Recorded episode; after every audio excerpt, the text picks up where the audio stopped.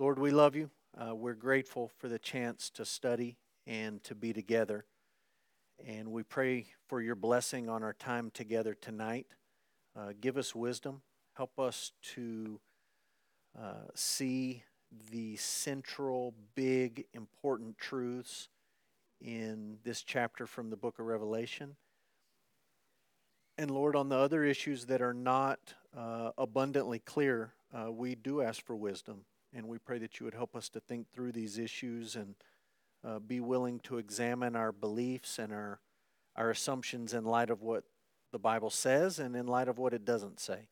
Uh, so be honored in our study tonight. We ask it in Jesus' name. Amen.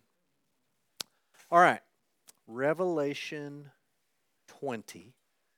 Um, throughout this study, we've talked about Revelation being built on seven sevens. Um, that that sounds nice, right? Revelation seven, good number, seven sevens. That seems fitting, and I've kind of laid it out for you so far. Tonight is one of the passages where that theory and that understanding of seven sevens and the structure of that, it actually has a pretty big impact on the way that you make sense of Revelation chapter 20. And I'm going to try to explain that and, and we'll make sense of it tonight. So here's your sevens. The, the second one in italics, the yellow one, that's the centering vision, the foundational vision for the whole book. And maybe you think that that should have come first before the first seven, but it comes second.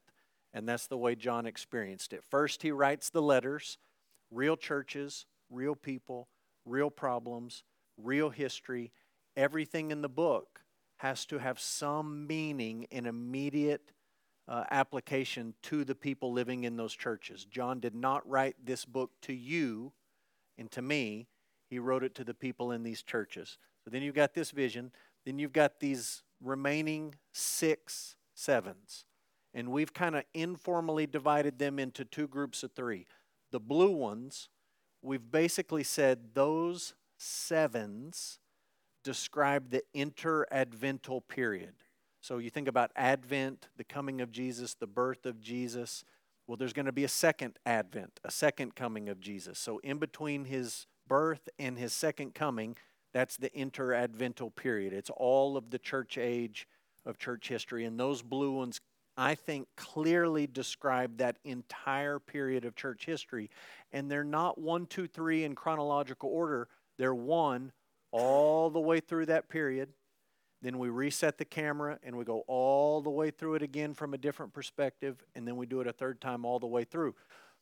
If you were here when we talked about the bowls, you remember that one of the distinguishing features about the bowls is that John tells us, with these, the wrath of God is finished. And so there seems to be in these last sevens a movement with more focus on the end and we've knocked out the bowls and we've knocked out the seven visions of victory. And now we're going to talk tonight about seven visions of the end. And that's going to be this week and our last week. So tonight we're going to do chapter 20. And then next, I said next week, but next month we're going to do 21 and 22 together. And that's this final section of seven visions of the end. And we'll tag on the, the epilogue next week. So just to encourage you, Here's a few quotes uh, for what's in front of us. Grant Osborne says, This is easily the best known portion of the book, as well as one of the most divisive passages in the Bible, not just in Revelation, but in all the Bible. And Craig Keener says, There's little doubt that Revelation 20 is the most debated chapter in the book. So we've talked about a lot of debated things, and we've gone through different symbols and images and visions. And I've said to you at times, some people think this, some people think this. I lean this way. You have to make a decision. But without question, this is the most debated chapter. And the interesting thing on these two quotes is Osborne and Keener don't agree about how to interpret Revelation. They come at it entirely different. What they do agree on is nobody agrees about this particular chapter. It's super, super uh, contentious and debated. So let's start off talking about the millennium. Revelation 20 is equated with the millennium, so we'll just define a few basic terms at the outset. Uh, the word millennium, it's not Greek, it's not Hebrew, it's a Latin term. And it means thousand year. So the Latin word mille is thousand, and the Latin word annus is year. You think about an annual. Um, so we're talking about a thousand year period. Revelation 20 is the only passage in the Bible that explicitly talks about the millennium. Okay? Everyone, we're going to talk about all these different millennial views. All these different views would point to other verses and say, that verse is about the millennium, that verse is about the millennium, that verse supports my view of the millennium. This is the only passage that explicitly talks about a 1,000 year period. That's what a millennium is 1,000 years. Other passages you might be able to tie in, and I think there's some you can tie in. This is the only one that explicitly talks about it. And so, being the only passage, it is very, very debated. Uh, a couple of scholars that I read over the last month or so said the millennium is a thousand years of peace that Christians love to argue about. And that's pretty fitting for what you're dealing with when it comes to the millennium. So, I gave you, some of you have been waiting for this night the whole time we've been in Revelation. You have been waiting for a timeline of some kind. Give us a timeline, give us a chart. And tonight I've gone over and above and I've given you four. Um, and they're all different and they all represent different ideas. And I just want to walk through them one at a time with you and try to make sense of these various ideas. Four main approaches to the millennium. And whichever one you want to fall on, it really is helpful for you to understand the others.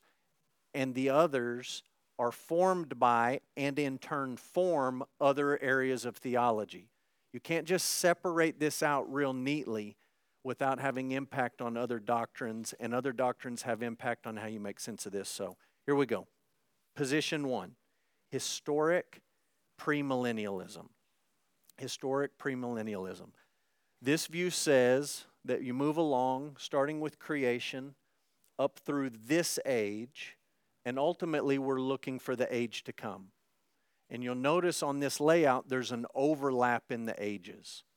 The age to come overlaps with this age. So we come right along here to the parousia. That's a theological term for the return of Jesus, the coming of Jesus. So this view says we're going to go all the way through this age, and at some point, Jesus is going to come back, and when Jesus comes back, there is going to be a first resurrection. This first resurrection is going to be of believers only. And then we're going to have something called the millennium. And notice that we're still here in the millennium in this age, but it is now overlapping with the age to come. The age to come is inaugurated when Christ returns.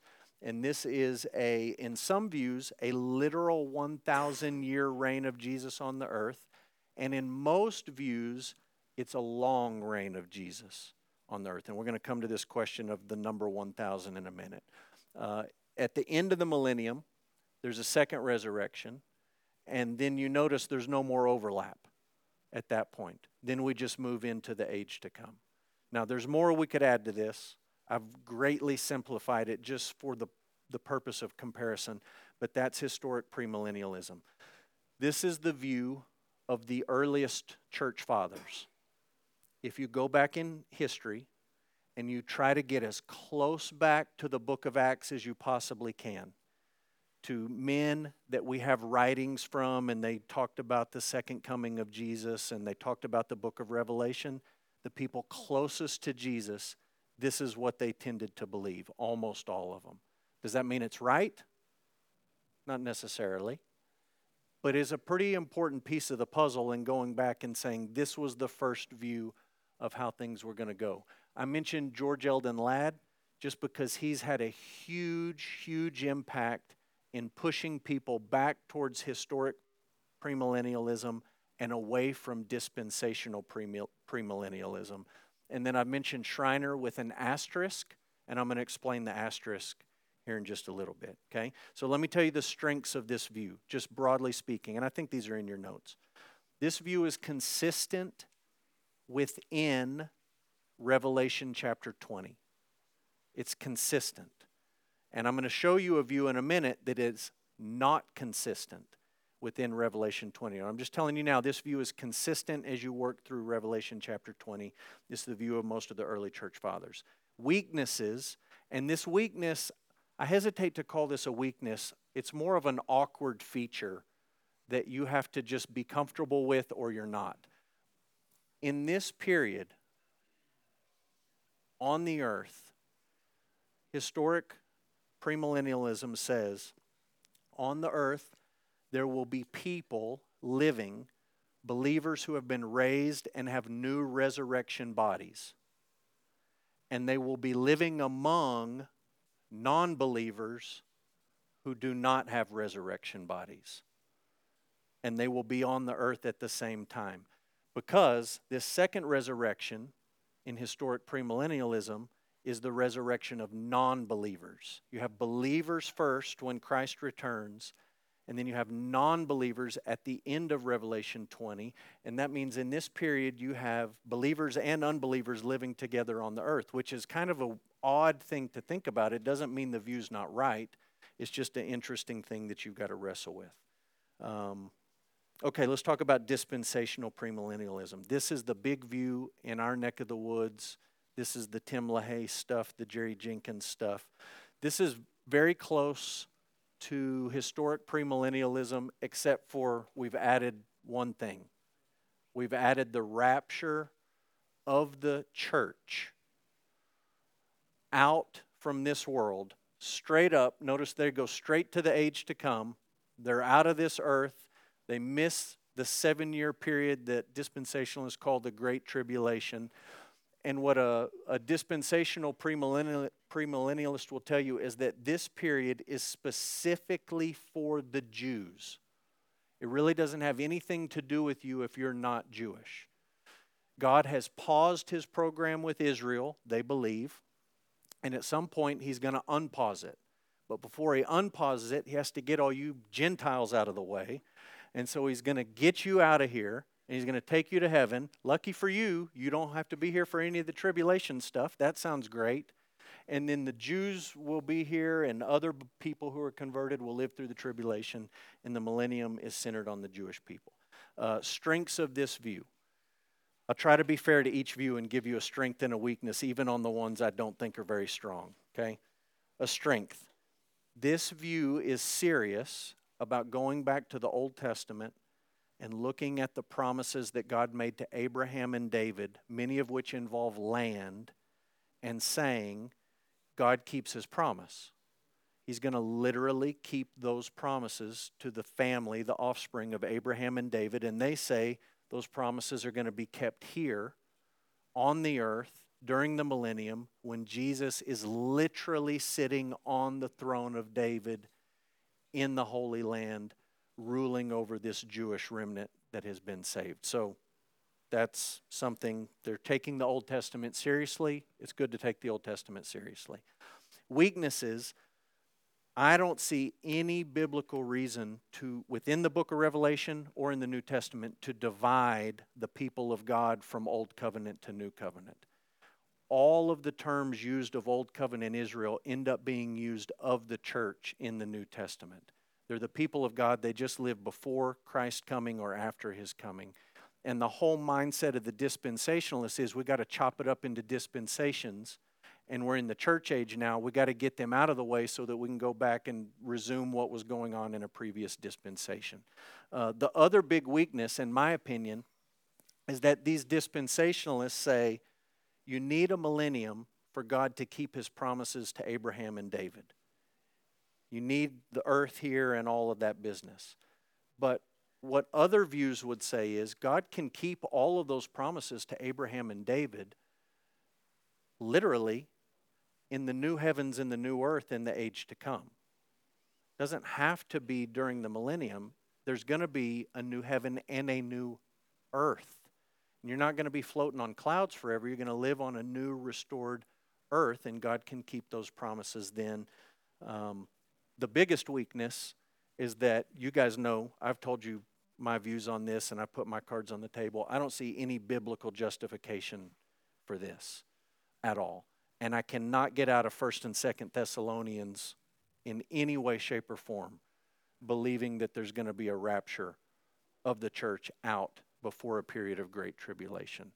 Uh, this is the view of John Nelson Darby and Cyrus Scofield and Lewis Sperry Chafer, and it's super, super influential in the Bible Belt, especially in the South. So that's his uh, historic premillennialism and dispensational premillennialism. Okay, view number three: amillennialism. This is the simplest one to understand. Okay, I like simple in some ways. There's a current age, and Jesus is going to come back, and there's going to be a resurrection, and then we're going to be in the age to come. That's it. Just here we go. We're living in this millennial period now, and we'll talk about how they get to that understanding that right now we're living in the millennial period. Jesus is going to come back, the parousia, resurrection of the dead, believers and unbelievers, one time, and then the age to come, the new heavens and the new earth, the rest of the book of Revelation. Uh, strengths of this view it is consistent with what we've said about Revelation being seven sevens. Okay, go back on your notes and look at those seven sevens. The last seven ends in chapter 19, and the new seven begins in chapter 20. And historic premillennialism and dispensational premillennialism tend to read chapter 19 as if it's right in line with chapter 20 sequentially. Here's one thing, then the next, then the next, then the next. But we've not been doing that throughout reading Revelation up to this point. We've been saying, no, he's given you a view, stop, change the camera angle, then he's going to talk about the same thing. And we took a break at the end of 19 and we've picked up here at 20. So if you view it as seven sevens, he's paused and now he's resetting the camera angle and he's showing you uh, the same truths from a different perspective. So there is some consistency with what we've said so far. Uh, biggest weakness, and this is really big, this is really, really big, is it is inconsistent within Revelation chapter 20. So I told you historic premillennialism, consistent in Revelation 20 with how we interpret a key phrase. Amillennialism is not consistent, and we're going to work through that here in a little while. One last view postmillennialism. This is the idea that uh, the gospel is going to spread uh, in some ways, it's very similar to amillennialism, but we're in this age, and the, the difference is at some point we're going to slide into the millennium. Okay, amillennium, amillennialism says it's now. We're in it right now. Postmillennialism says no, we're in this age and we're going to slide in to the millennium, and Jesus is going to come post at the end of the millennium post millennial. Jesus comes at the end of the millennium. Jesus comes back, there's a resurrection, and then there's an age to come. Uh, strength of this view is that post millennial authors rightly argue that the gospel is going to spread to the ends of the earth. It's going to continue to spread. We, we are not pessimist when it comes to the gospel. We believe it's going to spread to every tribe, nation, language, and tongue, people are going to recognize Jesus Christ as Lord, and they tend to emphasize that in their uh, interpretation of the millennium. Weakness is they don't seem to have much of a category for what the New Testament says about things getting worse and things deteriorating and spirituality deteriorating as you get closer to the return of Jesus. And the New Testament seems to talk about both of those things. Yes, the gospel is going to spread, but Paul also tells Timothy it's going to go from bad to worse and you've got to have some view to explain that. And it's really tricky when you slide into this golden age of the millennium right before Jesus comes back. So, which one do I like? I'm going to pick two. Okay? Two. I'm going to tell you that if I was a betting man, I'd put most of my chips on historic premillennialism. But I'm also pretty convinced by amillennialism. And I think both of those are good views. So, what I'm telling you and putting these two up on the screen is when it comes to dispensational premillennialism, I can't buy it at all. And when it comes to postmillennialism, I'm not convinced in any way, shape, or form about what those guys argue. But I think these are both convincing views. And I'll just give you one person who's influenced me. When I was at Southern Seminary, I took uh, Greek and New Testament from a guy named Thomas Schreiner. And we talked about this in Schreiner's class. And Schreiner said uh, at the time that I had him at Southern Seminary, he said his preferred view was historic premillennialism, and he was slightly convinced by the arguments for amillennialism. So he, his view then is what I'm saying where I'm at now. However, he's since written a commentary or a section on a commentary on the book of Revelation, and in this commentary he says, I've changed my mind. I actually think amillennialism is more convincing, but I still think historic premillennialism is a viable option. So he's basically hedging both ways. He has a preference, and his preferences change, but he thinks that one of those two uh, is the best approach. So let me just lay out for you the key questions that are going to govern the whole way you make sense of this, and we'll go through these quickly. Number one, how do you connect or divide Revelation 19 or 20? That's really, really important in how you sort this out. Do you say Revelation 19 lays out a sequence of events that flows right into chapter 20 and the sequence just continues? That's historic premillennialism. Or do you say, no, there's a break? Seven sevens. We got to the, we got to the seventh of the six sevens. Now we're on the, the last first of the seven sevens, and there's a break here. You've got to answer that question. Um, if you want a camera reset, so to speak, that leans towards amillennialism. If you think there's continuity, it probably leans more towards historic premillennialism. So you got to sort that out. Question number two How do you interpret the number 1,000? This is not the most important question, to be honest with you, but it is a question that you've got to wrestle with. I've told you throughout this study in Revelation, we don't take numbers literally, we take them seriously. We've done that with the number 666. We've done it with the number 144,000. We've done it with the number 10. Uh, the beast had 10 diadems on his head. Uh, we've done it with all sorts of numbers. We don't take them literally, we do take it seriously. This number is 10 cubed, and so there's probably some sort of symbolic view to that, and you have to decide if you want to be literal with it or not. Uh, thirdly, how do you interpret the phrase came to life in Revelation 20, verse 4? And we'll get to verse 4 here in just a minute. You have to decide if that phrase means physical resurrection came to life, or if it means spiritual life, regeneration, or if it means your life when you die and you go to heaven and you're glorified. What does it mean that they came to life? And we're going to walk through that. Uh, question number four How do you interpret the phrase the rest of the dead and the first resurrection in Revelation 20, verse 5?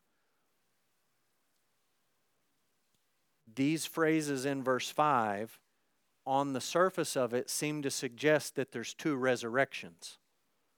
And so you can go back and look at these views I gave you. Two of these account for two resurrections, two of them don't. So if you only think there's one resurrection, you have to come up with some way to make sense of the rest of the dead and the first resurrection. What does that mean if there's only one? Why would you call it the first if there's only one, you would just say it's the resurrection. And you have to make sense of that. Those are the driving questions uh, that you got to wrestle with as you go through this text. All right? So let's get to the text. Revelation 20. We're going to take this in chunks, small chunks. We'll start with verse 1, 2, and 3. Then I saw an angel coming down from heaven, holding in his hand the key to the bottomless pit and a great chain and he seized the dragon, that ancient serpent who is the devil and Satan, and bound him for a thousand years, and threw him into the pit and shut it and sealed it over him so that he might not deceive the nations any longer until the thousand years were ended. After that, he must be released for a little while. Okay? Here's what I want to do in each section I want to point out to you points of agreement between historic premillennialism and amillennialism, things we all agree on, at least in those two views. And then I'm going to acknowledge the points of disagreement, and we'll just walk through this. So, points of agreement Satan the dragon, the ancient serpent, the devil, is the deceiver of the nations. He's the deceiver of the nations. He is bound in a pit for a thousand years, whatever you think that means, so that he can't deceive the nations. And that fits with what you know about the serpent in the book of Genesis. He deceives Adam and Eve that fits with what you read about Satan in the Old Testament all the way through the New Testament. He is the deceiver. Uh, he fools people, he tricks people. So that fits with what we've read in the book of Revelation as well, in chapter 12 and 13 especially. So everyone agrees on that. Secondly, Satan is consistently defeated in the book of Revelation, and he's defeated by God and by angels. And I think this is really important. Just from conversations I have with people about the Bible and theology and the book of Revelation, I want to point out that the one who sits on the throne and the Lamb ultimately will defeat Satan. But if you actually read the book of Revelation, angels do a fair bit of defeating Satan. And I'm just reminding you that Jesus and Satan are not equals. It doesn't take Jesus to defeat Satan if you read the book of Revelation. In fact, if you read back in chapter 12, Satan and his angels fought against Michael and his angels, and Michael and his angels won. They won that conflict. And right here, we read about an angel coming down from heaven, and he seizes the dragon and he throws him into a pit. It didn't take the lamb to do that, it was an angel who did that. And most commentators agree when that verse says angel, it's really talking about an angel. That's not code word for Jesus did it. It's actually an angel did it. And so I'm just pointing out to you, as Christians, we believe in good and evil, but we don't believe that those are completely equal forces. And it doesn't take the one on the throne and the lamb to defeat Satan in these conflicts. Angels are doing that. And of course, you would say, well, the angels are doing God's bidding. They're empowered by God. Yes, I understand that. Satan is not Jesus' equal. That's just worth establishing. Okay, so that's agreement. Let's talk about disagreement on these three verses. First point of disagreement is when is this happening? When is this happening? So, historic premillennialism says it's happening immediately after the return of Jesus. This binding of Satan. So, if you're just constantly looking back at this chart and your your various views.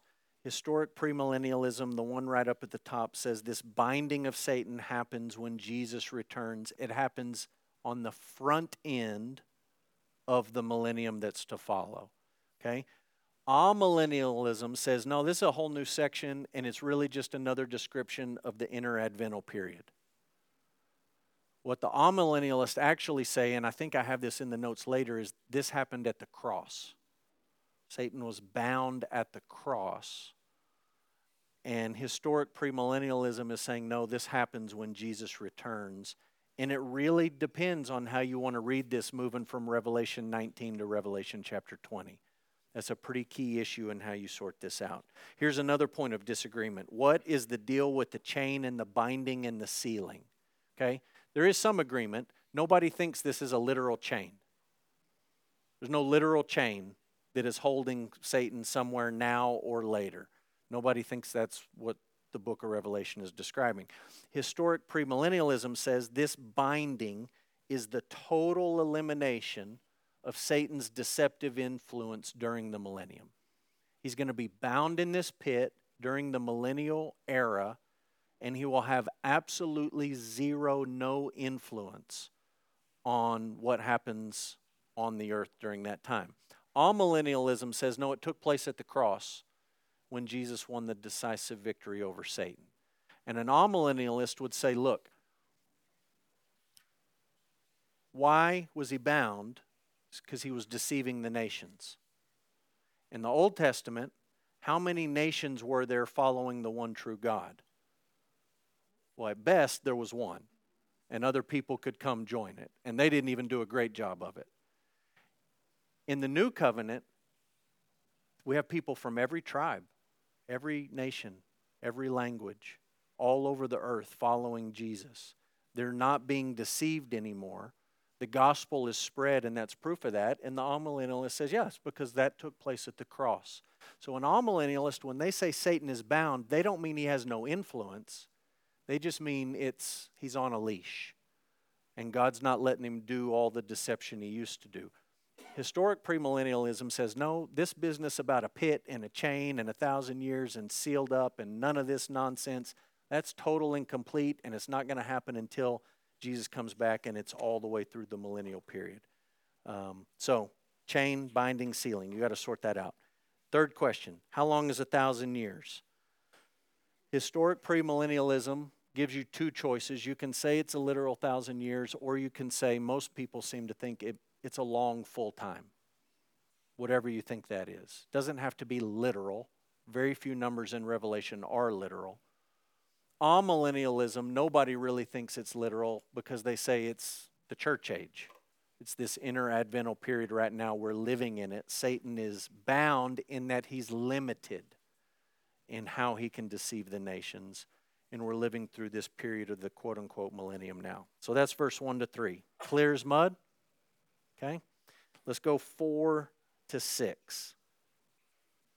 Then I saw thrones, and seated on them were those whom the authority to judge was committed. Also, I saw the souls of those who had been beheaded for the testimony of Jesus and for the word of God, and those who had not worshipped the beast or its image and had not received its mark on their foreheads or their hands. They came to life. Remember, we talked about that phrase. They came to life, and they reigned with Christ for a thousand years. The rest of the dead did not come to life until the thousand years were ended. This is the first resurrection. Blessed and holy is the one who shares in the first resurrection. Over such, the second death has no power, but they will be priests of God and of Christ, and they will reign with him for a thousand years. All right? Points of agreement, things we agree on. Number one, those seated on the thrones here are believers. I got a big old stack of books on Revelation. There's a few oddballs that think that these are angels. Almost everybody agrees. These are believers, these are human beings, followers of Jesus who are seated on these thrones. And there's other verses uh, in Matthew 19 and Luke 22, 1 Corinthians 6 that talk about believers ruling and reigning, and they give support to this idea. So I don't think that's too debated. Uh, secondly, the idea that believers will reign as priests and kings is firmly rooted in the Old Testament. So I'm just pointing this out to you because Revelation pulls almost everything from the Old Testament. It really doesn't have a lot of new stuff, it just takes the Old Testament and brings it into uh, the New Covenant. And so this is an Old Testament idea. You can find it in lots of places. Thirdly, there's a blessing associated with this thousand year reign. So we've talked about the seven blessings in Revelation. This is one of them. And it's a blessing uh, for those who share in the first resurrection. So that makes me tend to think that we're talking about believers here, all believers. We're not just limiting this to martyrs. We're not just limiting this to people who literally had their head chopped off. We're not just limiting this to people who literally looked at a satanic tattoo artist and said, no, I won't get 666 on my forehead. But you're saying these are believers, people who are faithful to the gospel, and they are the ones who are going to receive this blessing. Now, disagreement. This is a big one. What does it mean that they came to life in verse 4 and verse 5? This is a big plus for historic premillennialism. In fact, it might be the biggest plus in the whole argument in my book. Historic premillennialism says that both of these phrases refer to physical resurrection. That seems to be the plain meaning of it. The word is ezesan. That's what it means everywhere else in the book of Revelation. It's talking about physical resurrection. That's what it means in the New Testament. And it's used in verse 4 and verse 5. And people who hold to this view say I think John's talking about the same thing in verse 4 that he's talking about in verse 5. There's no reason to read those differently. There's a first resurrection at the beginning of the millennium, believers, and a second at the end for unbelievers. Blessed are those who participate in the first, not so much for the second, as we'll see in just a minute. Amillennialism says that these mean different things. Uh, they think that verse 4, the first reference, is a reference to regeneration or new birth, or maybe it's a reference to glorification, what happens when a believer dies and goes to heaven. So, historic premill says no, when you're raised to life, you're physically alive, new body, resurrection body, and you're going to rule and reign with Jesus on the earth during the millennium. And amillennium uh, perspective says no, this coming to life is regeneration. And you're a believer now, and if you're a believer now, you're living in the millennium and you're reigning with Christ spiritually. Or when you die and you go to heaven, you're glorified, you're reigning with Jesus in heaven, but it's not actually on the earth during a, a, true millennial period. So there's disagreement, major disagreement, obviously, on that view. One more point of disagreement when is it happening? Historic premillennialism says the first resurrection's at the beginning of the millennium, and the second resurrection occurs at the end. So there's two physical resurrections. That's pretty obvious when you look at the, the timelines I gave you. Amillennialism says the first is your salvation or your death when you go to heaven, and the second occurs when Jesus returns. The physical one is when Jesus returns. So there's agreement and there's disagreement on this section.